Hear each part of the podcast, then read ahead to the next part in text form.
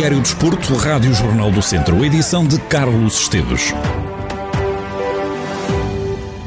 A quarta eliminatória da Taça de Portugal começa esta quinta-feira. No primeiro jogo, o Sporting recebe o Varzim em Alvalade. O Dondela só entra em campo na segunda-feira. Os Beirões jogam em casa contra o Leixões. Para amanhã, o Benfica de Fronda na Luz, o Passos de Ferreira. No sábado, o Futebol Clube do Porto joga contra o Feirense no Dragão. O Braga, que é o atual detentor do troféu, recebe o Santa Clara no Estádio da Pedreira no domingo. Este é um tempo de paragem para as seleções nacionais. Os clubes aproveitam para fazer jogos de treino que servem de preparação para o regresso dos campeonatos. O Académico de Viseu realizou dois jogos de treino nos últimos dias, ganhou 3-0 ao Tondela e perdeu 2-1 com a Oliveira do Hospital. Dois resultados diferentes que Carlos Agostinho, comentador e ex-treinador de futebol, desvaloriza.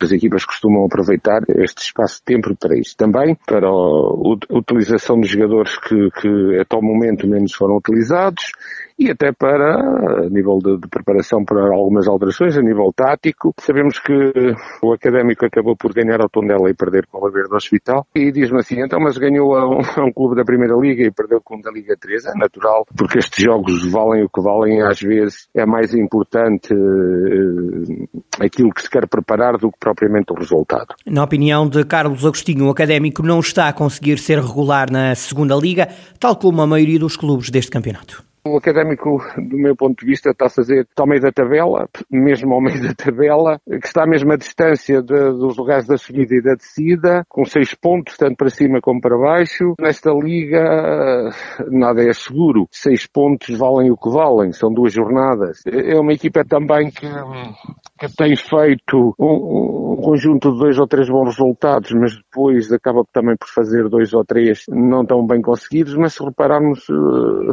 tirando duas duas ou três equipas nesta segunda liga, o campeonato passa muito por isso. E depois no último terço, sim, é que eu penso que será decisivo. O comentador defende que o plantel do Académico dá garantias de que a equipa pode ganhar qualquer jogo. O plantel do Académico foi, foi naturalmente foi, foi, melhorando ao longo destas últimas jornadas. Pronto, eu penso que o Académico tem um plantel eh, para lutar em qualquer campo pela vitória. E a prova disso é que já foi ganhar o Leixões, foi ganhar o Rio Ave, que teoricamente são dois candidatos à subida da divisão. É um campeonato muito competitivo. Não vale a pena estar a fazer previsão ou previsões muito além do, do, próprio, do próximo jogo porque nós sabemos que qualquer adversário pode ganhar o primeiro ou, ou, ou, sem qualquer dúvida. Agora que, é um, que, o académico tem, tem um plantel, e volto a referir, que, e já o provou, que pode discutir, discutir qualquer jogo em qualquer campo. Carlos Agostinho pede que os adeptos do académico não esqueçam um detalhe.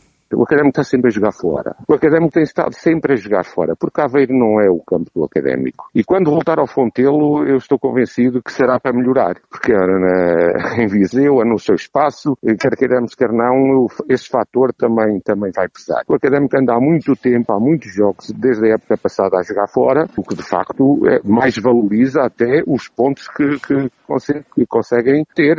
E o Académico até está, até está a fazer eh, um bocadinho mais do que aquilo aquilo se calhar estaríamos à espera em função de todas as dificuldades, porque já era, estava prometido já estarem a jogar no Fonteiro nesta altura, o que ainda não está a acontecer e que me parece que vai ser para breve. Carlos Agostinho, comentador Rádio Jornal do Centro e o momento do Académico de Viseu na segunda liga. Os academistas vão receber em Aveiro Vila Franquense na jornada 12 do campeonato. Fábio Cecílio é o jogador de futsal português que mais rapidamente chegou às 100 internacionalizações pela seleção portuguesa. O atleta natural de Taboaço precisou de exatamente 7 anos, 1 mês e 28 dias para fazer uma centena de jogos com as quinas ao peito. A marca foi dirigida pelo jogador num encontro de segunda-feira diante dos Países Baixos. Em declarações exclusivas à Rádio Jornal do Centro, Fábio Cecílio diz que o mais importante é continuar a ser chamado a representar a seleção portuguesa. Fico feliz por, por ter sido eu a conseguir esse, esse recorde, mas o mais importante para mim é, é continuar nos planos do, do selecionador e, e continuar a, a, ajudar a nossa seleção com, com o meu trabalho de, diariamente. Fábio Cecílio, jogador da seleção portuguesa de futsal, a atingir mais rapidamente a centena de jogos com as esquinas ao peito. A Rádio Jornal do Centro acompanhou no pavilhão Cidade Viseu o jogo da equipa feminina do Viseu 2001 a contar para a Taça de Portugal da modalidade. As vizienses derrotaram o Dom Fuas por 6-0. Depois do encontro, Rogério Nunes, treinador da equipa feminina do Viseu 2001, defende que a Taça de Portugal é uma prova importante para afirmar o clube. Os nossos objetivos aqui na Taça de Portugal é, é tentar chegar o mais longe possível. Nós, nós somos uma equipa distrital, trabalhamos. Eh, eu estou aqui há três anos, esta é a terceira época.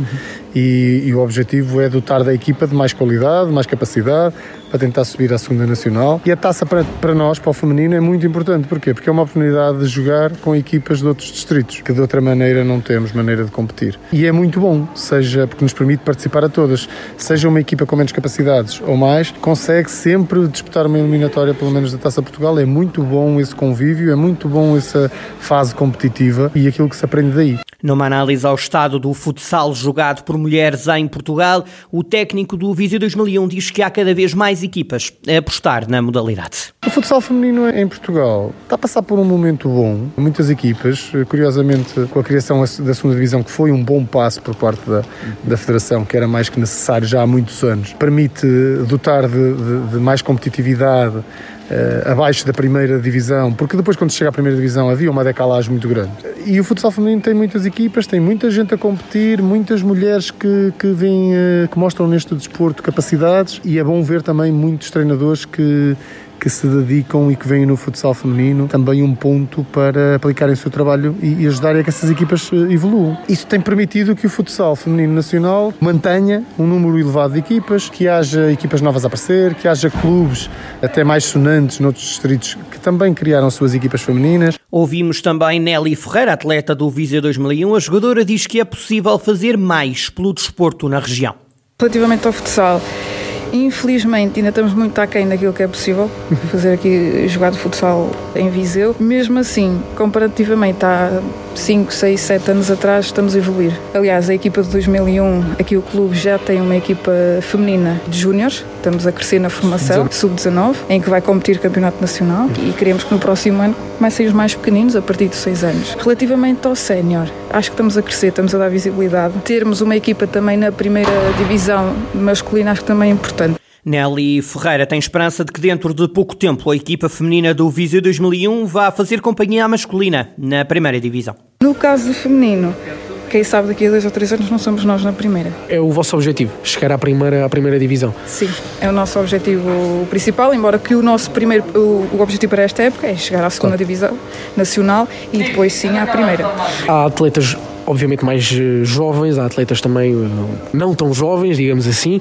Eh, como é que tem sido partilhar o balneário e criar este grupo de, de mulheres que querem jogar futsal? É uma experiência muito boa, porque é sempre bom ver estas caras novas, estas caras com 17, 18, 19 anos, que já vêm das júniores. Temos neste momento três, três júniores a jogar connosco, que é muito bom. E partilhar o balneário com elas é, é motivação, porque parecendo que não, mas nós somos o modelo a seguir a elas. Elas olham para nós e nós queremos jogar desta forma e nós vamos conseguir e é um orgulho enorme para nós saber que estamos a, a jogar e, e, a dar motivação a, a, essas mesmas atletas. Nélia Ferreira, atleta do Viseu 2001, a equipa seguiu em frente na taça. Casa do Benfica de Mortágua e Sport Viseu e Benfica também vão marcar presença no sorteio da segunda eliminatória da prova rainha do futsal português. Caminhar e correr pela solidariedade é o desafio que foi lançado esta quinta-feira aos vizienses pelo Presidente da Câmara. Fernando Ruas apela à participação no Viseu Christmas Run, cujas receitas vão reverter para ajudar as crianças mais pobres do Conselho. Como é sabido, esta organização já leva sete anos e penso que podemos dizer que foi iniciada em boa hora e acho que o espírito desta iniciativa é um espírito salutar, tem propiciado aos jovens que têm, digamos, condições menos favoráveis algumas coisas que seguramente não teriam. Sem este apoio, sem esta solidariedade, é a possibilidade que lhes foi propiciada, como penso no, no ano anterior, ou num dos anos anteriores, possibilidade de irem à Disneylandia a Paris não era possível sem esta ação. Esta é uma prova que garante a acessibilidade para todos os participantes. A receita é o somatório da totalidade das receitas que são geradas pelas inscrições na corrida e na caminhada também, com a oferta dos serviços eh, por vários fornecedores. As inscrições têm um custo de 5 euros e 10, respectivamente, penso que terá a ver com a marcha e com a corrida e o percurso, e isto é importante que se realce, é totalmente urbano, com as prioridades que têm a ver com a época que atravessamos e seguramente onde, eh, na zona histórica, mas onde haja manifestações relativas à quadra natalícia. É também, não podia deixar de ser, a preocupação com a garantia da acessibilidade a cadeiras de rodas, naturalmente, e daí a escolha também do piso que propicia essa confortável deslocação. Fernando Ruas, Presidente da Câmara de Viseu, a cidade recebe mais uma edição da Christmas Run. O evento acontece a 19 de dezembro e permite correr ou caminhar pela solidariedade.